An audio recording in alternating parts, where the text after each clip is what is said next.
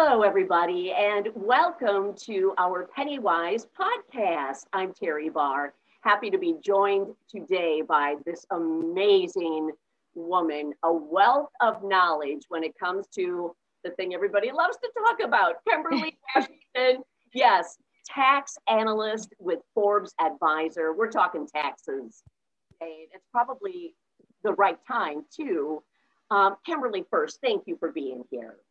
Thank you so much for having me. I appreciate it. It is our pleasure. And um, I know this could be a tough topic because it makes people nervous sometimes. But I think the best thing is um, understanding uh, why the tax season is starting late here. What does that mean for people who are working on their taxes? Right. So the tax season start date is actually February 12th this year. And this is a little bit later than previous tax seasons where it usually starts at the end of January.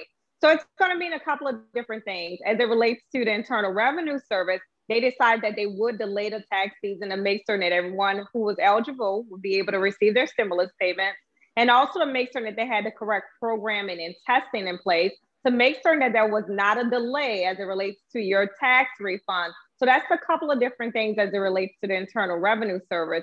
But when it comes to your taxes, this does give you a little bit of time to kind of just relax before getting started with your tax return. You still can get started, of course, but you can't officially file until February 12th. But it does give you a couple of days to get started as it relates to filing your tax return. Now, I did have someone ask me the other day if we're starting later, does that mean the deadline got pushed back later? What is the answer?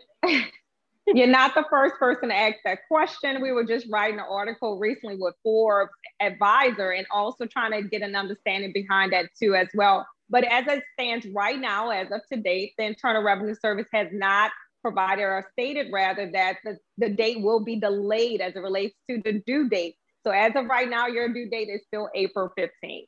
Okay, that's good to know. Okay, April 15th, everybody, write it on yes. the calendar. yes. Um, another question that I've received is uh, related to trying to save money right now. And some people are trying to um, use the idea of when I get my tax fund, I'll be able to save that and use that for a purchase or to pay bills. But then I've also been told you should not count on that as, you know, a regular part of your savings or your money. Why is that, Kemberley? Right. I know a couple of different people who actually use their tax refund as a windfall to do certain things to pay off debt, also to save more money each and every year. But if you think about it, every time you get a receipt, rather a refund, what you're doing is you're actually allowing the IRS to use your money interest free throughout the year. So if you actually use your money throughout the year to pay down debt, to save more money, you're getting a better bargain for your money, right? And so that's the biggest thing there. That's why you should really use this tool on the IRS.gov website. It's called a paycheck calculator. It's a really cool tool to use. And you can actually put in your income and your expenses, and you'll get an idea how to simply break even at tax time so you can use your money throughout the year instead of let Uncle Sam use your money interest free and just returning your money right back to you. I wonder how many of us actually think about that. And I know great tools and tricks for us to use as we uh, talk a little bit longer here. Anybody who yeah. might kind of be listening in and wondering um, who I'm talking to, I'm talking with Kemberley Washington, and Kemberley is a tax analyst with Forbes Advisor, and yeah. um, she has so much timely information for us right now. Um, a survey, you're getting some results back. What is it telling you about um, maybe consumer knowledge when it comes to our tax. Right. We all are smart, right? But it was a very interesting survey. And some of the findings were number one is that more than half Americans actually expect that their stimulus payments will be taxable, that they're thinking that it's taxable income, but that's not the case. The money is not taxable. And so you don't have to worry about paying taxes on stimulus payments that you receive, whether it's the first stimulus payment or the second stimulus payment, or if you receive, of course, if this third stimulus payments comes into effect, you do not have to pay taxes. Another interesting fact, and I have it here, is that 77% of the respondents expected a delay of tax season will give them enough time to file.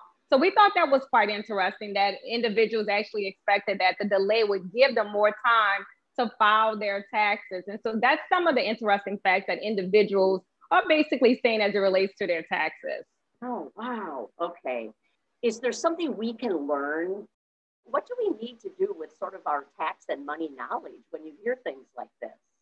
I think it's actually just sitting down and talk to maybe a CPA or a tax professional and obtaining financial literacy knowledge as it relates to taxation too. Another interesting fact that we found in the survey is that educated individuals were more likely to think that the stimulus payments were taxable than those individuals who had a high school degree. So that was very interesting to say the least. And so I think that no matter what level you're on or whatever type of consumer that you are, I think you should take the time out and do a little bit of research. I know taxes is not everybody's favorite topic. I understand that. But just do some research and get an idea what's actually going on with your taxes and also your finances. You know, that brings me to one of those questions too that I think people have a really hard time with. When do you hire someone to do your taxes? Or how do you decide if you can do them, if you can manage this? Number one, I think number one, it comes down to understanding your tax knowledge, right? If you have a very complicated tax return, let's say, for instance, if you started a business this year and you have a type of entity that's not a regular type of tax entity, for example, like an S corporation or partnership or a very advanced business tax return, you may want to sit down and talk to a professional now, if you have a very simple tax return where just a W 2, a few deductions, then you can probably handle it on your own. But it does come down to do I have the knowledge? How complex is my tax return? Those are the questions that you want to ask yourself. Oh, wow. Okay. What about tips for people that um, maybe are just kind of trying to get this all together? They've learned now from you that the right. season is starting a little late. They yeah. still do April 15th. Uh, the stimulus is not taxed what else do they need to know? That's I lot. like when you, it's a lot right then. I like that you say that. It's really not a lot of tricks and turns as it relates to IRS. It really is what it is when it comes to taxes too. And so, and I used to work for the Internal Revenue Service too in my former life as a revenue agent and a criminal investigator. So I know that to be true. But some of the things that individuals do want to do as it relates to their taxes this year is number one, I've been telling a lot of people to create an online account and I also write about this in some of my articles too as well. This really came in handy last year because the fact of the matter was when you tried to contact the Internal Revenue Service, you were not able to get in contact with IRS, right? So what you needed to do is actually create an online account. The online account, I really love it because you can actually go online, you can look at past tax returns, you can download your income items for this year. So it's really like talking to someone without talking to someone, but it actually gives you access to your personal tax information, everything you need. You can also create installment agreements or payment arrangements with Internal Revenue Service without speaking to the IRS. So I think that's one of the biggest things that no matter where you are as it relates to your taxes, that you would do that. The second thing I think is so important this year is that if you are a person who missed your stimulus payment, either the first or the second, you actually can claim it on your tax return this year. So many people may not be aware of that. So make certain if you did not receive it that you do claim it, or even in the case you received the reduced payment, you may be eligible for some additional stimulus money that can be claimed on your tax return. I've had this argument with my parents because they haven't received theirs and they said, We're out, we lost out.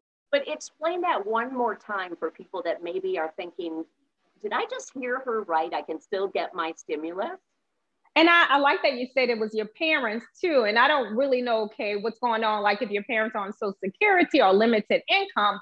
But one important fact that I want to say first is that even if you're not required to file a tax return, even if you receive Social Security benefits or whatever the case may be, you still would need to file a 2020 tax return in order to receive that missed stimulus payment. So if you did miss a stimulus payment, whether it's the first or second, you do need to file your 2020 tax return in order to receive that stimulus payment. Now, do keep in mind, since this is a tax return, that if you owe taxes, it may reduce the amount of taxes that you owe, or it may increase your tax refund. So that's something to keep in mind. But you are due your credit, your stimulus payment when you file your 2020 tax return. They will be so happy, and I'm sure many other people will be as yes. well to hear this. To make sure yes. too. uh, when we talk about looking forward now, um, obviously we are just kind of learning a lot of what this new administration makes right. with it and the changes in taxes. What do you think people should be looking forward to or watching? I think the biggest thing right now is the child tax credit. So as it stands right now under the current law, you are able to claim the credit and get up to $2,000 for every child that you have, every qualifying child. Of course, there's a couple of rules with IRS, right? But every qualifying child that you have under the age of 17 years of age, you may be able to receive the child tax credit up to $2,000. But the fact of the matter, changes right now. What Biden is proposing, so remember, this is a proposed tax law. Right. He's going to change the amount of the child tax credit from $2,000 to up to $3,600 if you have a child under the age of six. And it's going to be up to $3,000 if your child is between the ages of six and 17. So that's going to be a big deal for many families out there who are struggling to make ends meet too, as it relates to raising their children. That's going to provide some additional funding for those individuals. And something else that's very interesting about this credit that he's proposing, or the changes rather, he's actually going to allow that individuals to receive those amounts on a monthly basis. So this is really different from what we've seen in the past where you claim it on your tax return. You're actually going to receive a monthly payment similar to like we received the stimulus payment, but you'll receive a monthly payment for a year for the child tax credit. That's what's being proposed right now. Yeah, very interesting because it, it actually seems to make some sense in getting that every month to help with those child expenses.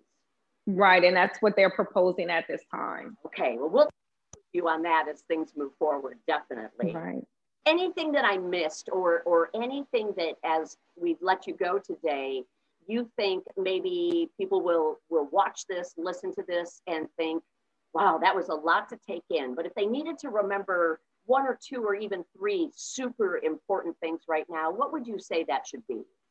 I would say number one, the stimulus payment. I think that we made the point, of course, if you miss the stimulus payment, that you're claiming on your 2020 tax return. I think two other key points too as well. Keep in mind, even if you're not required to file, you still need to file that tax return or receive it. And the second thing, even if you receive a reduced stimulus payment, you still can claim it on your 2020 tax return. So I think the biggest thing is the stimulus payment and the second thing to keep in mind that we really didn't talk about just yet, but also the earned income tax credit. That's a special look back provision that's going to allow individuals who actually had maybe no income in 2020. So they may not qualify for the earned income tax credit because they lost their job or received unemployment. Well, with the special provision this year, they'll be able to look back to 2019. They'll be able to use 2019 income amounts and they'll still be able to qualify for the earned income tax credit. And I know millions of Americans actually file this credit year after year. So that may be some good information for those individuals. That is terrific. I told everybody that she would be and bring us a ton of information. Thank oh, you so much. Washington. Kemberley is a tax analyst with Forbes Advisor, and you can watch for her articles. She writes quite a few for Forbes and Forbes Advisor. And Kemberley, I can do enough. So timely, so important. Thank you. Thank you so much. Yes. And everybody, thank you for joining us. Again, this is your Pennywise podcast. I'm Teri Barr, and this is from Lee Enterprises. We'll see you again next week.